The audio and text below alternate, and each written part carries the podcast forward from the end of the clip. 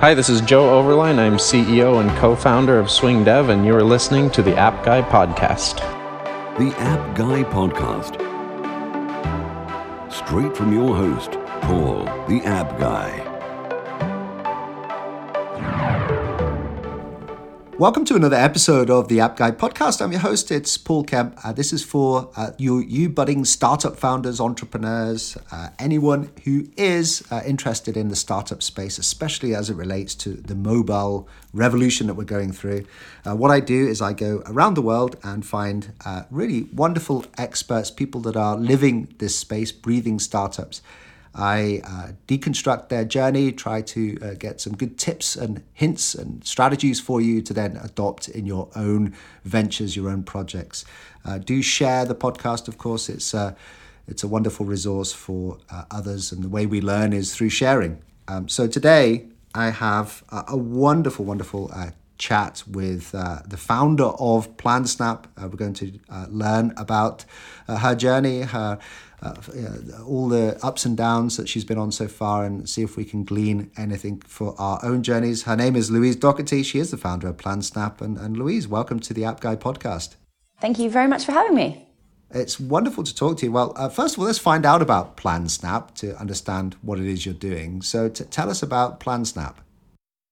Yeah, so PlanSnap is a frictionless social planning app which lets you plan anything with anyone in two taps. And if that sounds crazy, that's because currently it is. Uh, if you've tried to plan anything with anyone, you know that it's like a mess of group text back and forward. You know, who's buying the tickets? Where are we meeting? You know, is that person free? Chaos. But we use machine learning to get people to agree on the four things that make plans happen, agreeing on who, what, where, and when. That's wonderful. Now, you know, I almost love that elevator pitch. It sounds like you've given that out quite a few times. How, how long did it take to kind of really uh, shorten what you do to such a, a snappy intro? It must be quite hard. um, a while. I guess my background is in um, like kind of product marketing, so I guess I've always been relatively good at communicating. I trained as a journalist, and uh, I was maybe embarrassingly the captain of the, the, debating team at school. So communicating what it is that um, I wanted to achieve has not been that hard, I would say, but doing it concisely is hard. Um, and actually, I've been doing um, uh, I've just finished Techstars, the world's best um, tech accelerator, in the last couple of weeks. And as part of Techstars, you pitch to probably 50 mentors and investors over the course of three days. So just back to back to back. It's like boom, boom, boom. So uh, that's one definite benefit of going through an accelerator is that you have your pitch down.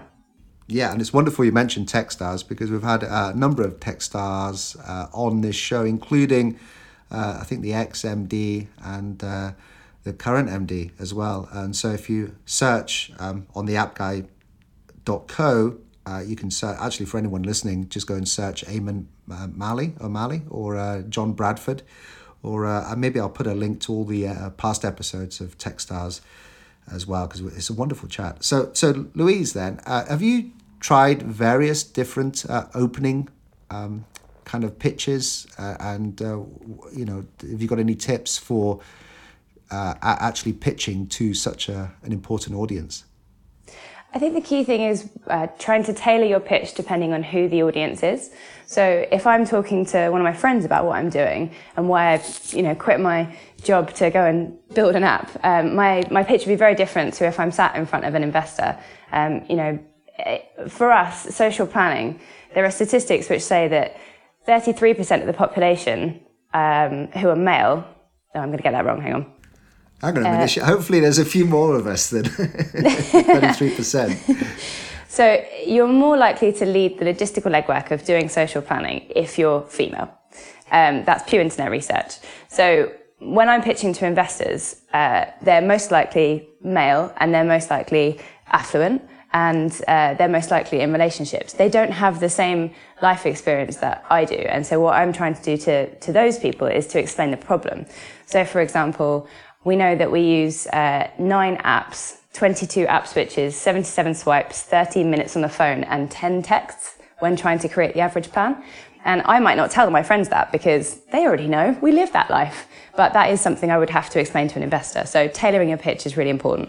So, Louise, you were talking about uh, Techstars and the climax of Techstars is was presenting in front of all the hundreds of investors. Uh, how did you prepare for that? Because that must have been fairly nerve wracking for you. I perhaps didn't find it as nerve wracking as some other people on the program, um, but it was definitely an occasion. Uh, you know, from the moment you go into Techstars, you know, you get drills that the program is going to be intense that you're going to spend every single second of the day working towards this moment and uh, you're going to stand up there and you're going to be as good as every single other founder who has ever delivered a Techstars presentation. You think how's that going to happen? you know, I haven't, I haven't got a company yet, so uh, I'm not quite sure what I'm going to say. And so, so I would say that the companies broke down into people who were concerned about public speaking and people that were um, most nervous about what they could achieve to see if the content would be good enough. And I definitely felt like the latter category because I went into Techstars with, you know, an idea um, and came out with a product and also a team of five. So for me, it was about how much ground can I make over those 16 weeks. Yeah, and actually, how did you get into Techstars? Because uh, a lot of uh, the apps that tribe listening, you know, would love to get into uh, an accelerator or uh, an incubator. And how, how did you actually go about getting into Techstars in the first place? So the, the criteria for Techstars is team, team, team market traction idea. So by definition, I shouldn't have actually got into Techstars because um, they don't accept solo founders. Because if you're basing the majority of your criteria on the team, that's a lot of pressure to put onto one person. Um, but a lot of people said to me, you know, you're not at the right place for an accelerator. Don't even bother applying. But I've never really believed in that. I, my motto is you can always ask. And so I did. So I put together an application. Um, and, uh, and yes, they accepted me. I think that there's, there is definitely a process to, um, to to do when you apply to an accelerator. And if anybody is looking out there for those tips, then I'd be happy to talk to them. Um, uh, but you know, it's mostly making sure that you've got something that stand out that you know nobody else could have achieved, or something that's kind of against all the odds, something which will make them sit up and say, "Do you know what? This person's early on in their journey, but they've really done something um, unusual by this point, and we'll give them a shot." I'd love to go back over that. You said team, team, team, market traction, and there was one other thing. Idea. Idea. Great. Oh, that's amazing. So idea is at the, the end of that list. So the, the rationale is that you're investing in the, the people that have come together and their expertise, how they work together, you know, their, I guess, values and mission, more so than you're investing in the product that they've produced or the idea that they're working towards or, or how much traction that's got. Because once you start putting a product out into the real world, you know, you get feedback and then your product changes. So you might actually end up in a very different place to where you started. But if you're confident that the team has got the skills to work in that area, then uh, you know wh- whatever is the result that comes out of it is, is based purely on the team. Wonderful. Now you mentioned earlier that you uh, were a solopreneur, and again, uh, a lot of people listening and reading uh, this uh, are solopreneurs. How have you coped on your own? Uh, because that must be quite challenging. um, there are pros and there are cons.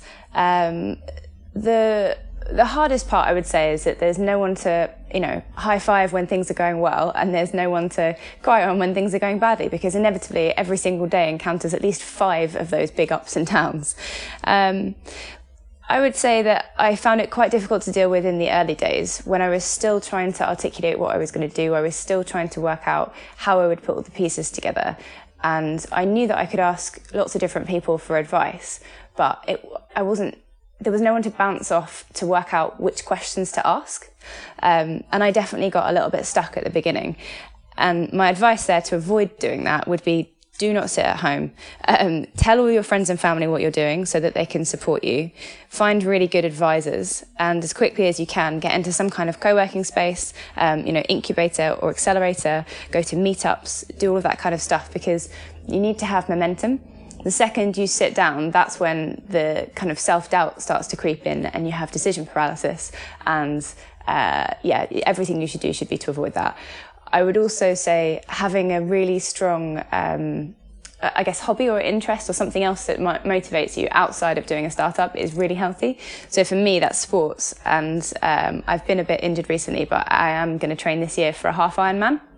I've done an Olympic triathlon before, and knowing that you've got to go and run 10k after you've just had like you know a crazy negotiation or um, hired a new person or you know all these big things that happen in in startup life, but knowing that you've got another priority helps to sort of keep your emotions level, and obviously you know endorphins are always great. You know, uh, it's so funny you should mention that, Louise, because we're recording this on the day where I listened to Headspace, and my uh, subject today was sport and motivation. And uh, what I was learning is that if you can bring some of the aspects of what you do in sport in, into your own life and the startup life, you know, I was thinking of, that then you can actually improve all parts of your, your life. And I can imagine the focus you get from doing sport that does actually trickle through to the uh, mentality you need for startups. Absolutely. That would be another one of my tips would be meditation. Uh, it seems a bit trendy at the minute, but it really does work. Um, but yeah, so for, for sports, I think it helps you with goal setting. It helps you do things that you never thought were possible.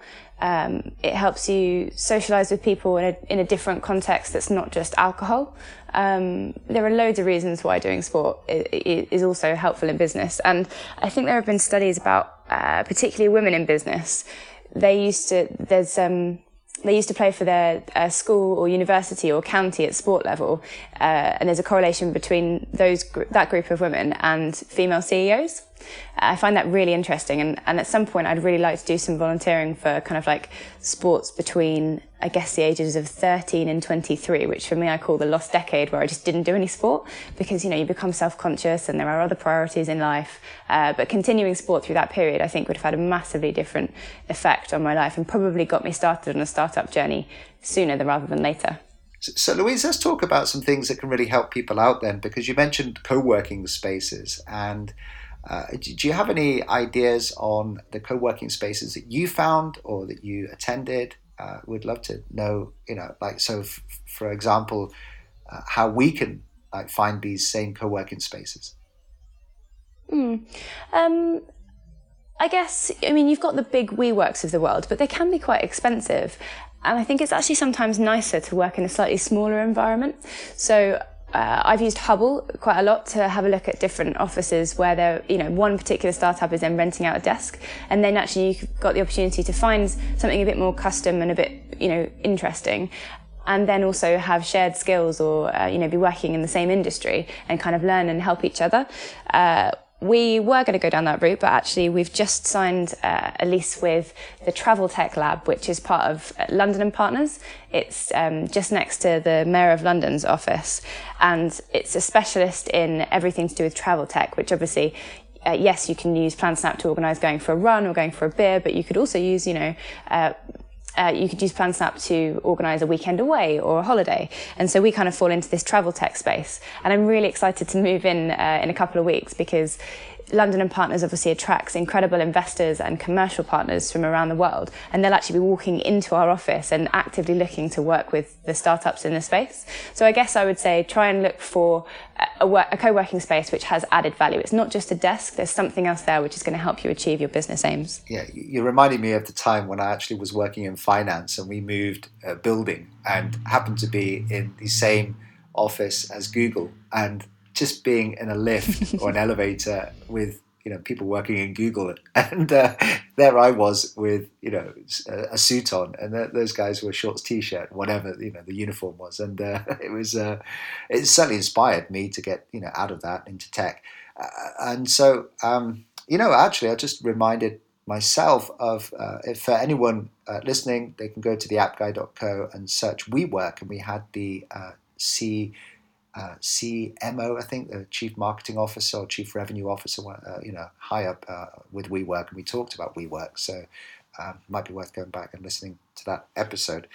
Uh, you know, so uh, we've covered a lot um, about uh, stuff. I just wondered, as we draw this to an end, like what events you find around the world that are probably most appealing for you. There's a lot of events, a lot of networking opportunities, but for your like uh, next six months or so, do you have like a list of events that you just need to attend? Um, I use Gary's Guide, which is a fantastic uh, website which has all kinds of different events. It's more of an American focus, but as we're split between New York and London, that works for me. Um, but the ones that I absolutely would not want to miss would be She Works events. So they were set up by two female founders in New York and they now have She Works events, I think in five different locations around the world. They are specifically for women, but you know, men are also welcome. And the quality of those events is just sky high in terms of the attendees, the stage of the company that they're at, the speakers that they get in uh, to actually talk to us, you know, are brilliant. The topics, everything about their events is approached from a really practical way. You know, there's none of this like fireside chat, ego stroking, let's all network in a really ambiguous way. It's like you want to learn what you should put in an investor pitch deck. Right, well, here's, here's exactly what we're going to talk about. And here was, we're going to get someone in who's a fantastic investor and role model. Um, and yeah, so I love the She Works events.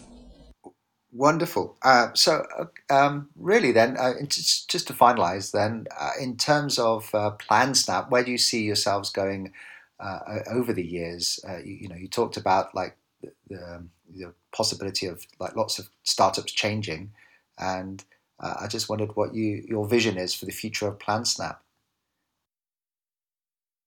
Anytime you meet up with another person in real life, PlanSnap will be the way that you've organised that. So whether that's getting a group of friends together, whether that is um, going on a date, whether that is organising your doctor's appointment, your estate agents, um, you know, anything. It, if you're meeting with other people in real life, PlanSnap will be the way that you do that. We've started with the app because it's a very um, I guess it's a common way for people to start to use new technology, but Plan, the PlanSnap app is just one part of our ecosystem, which will encompass lots of different ways and uh, platforms to make plans in the future. So I guess we, we are aiming to be maybe the Airbnb for experiences, um, to, to be able to help you plan anything with anyone in the quickest way possible.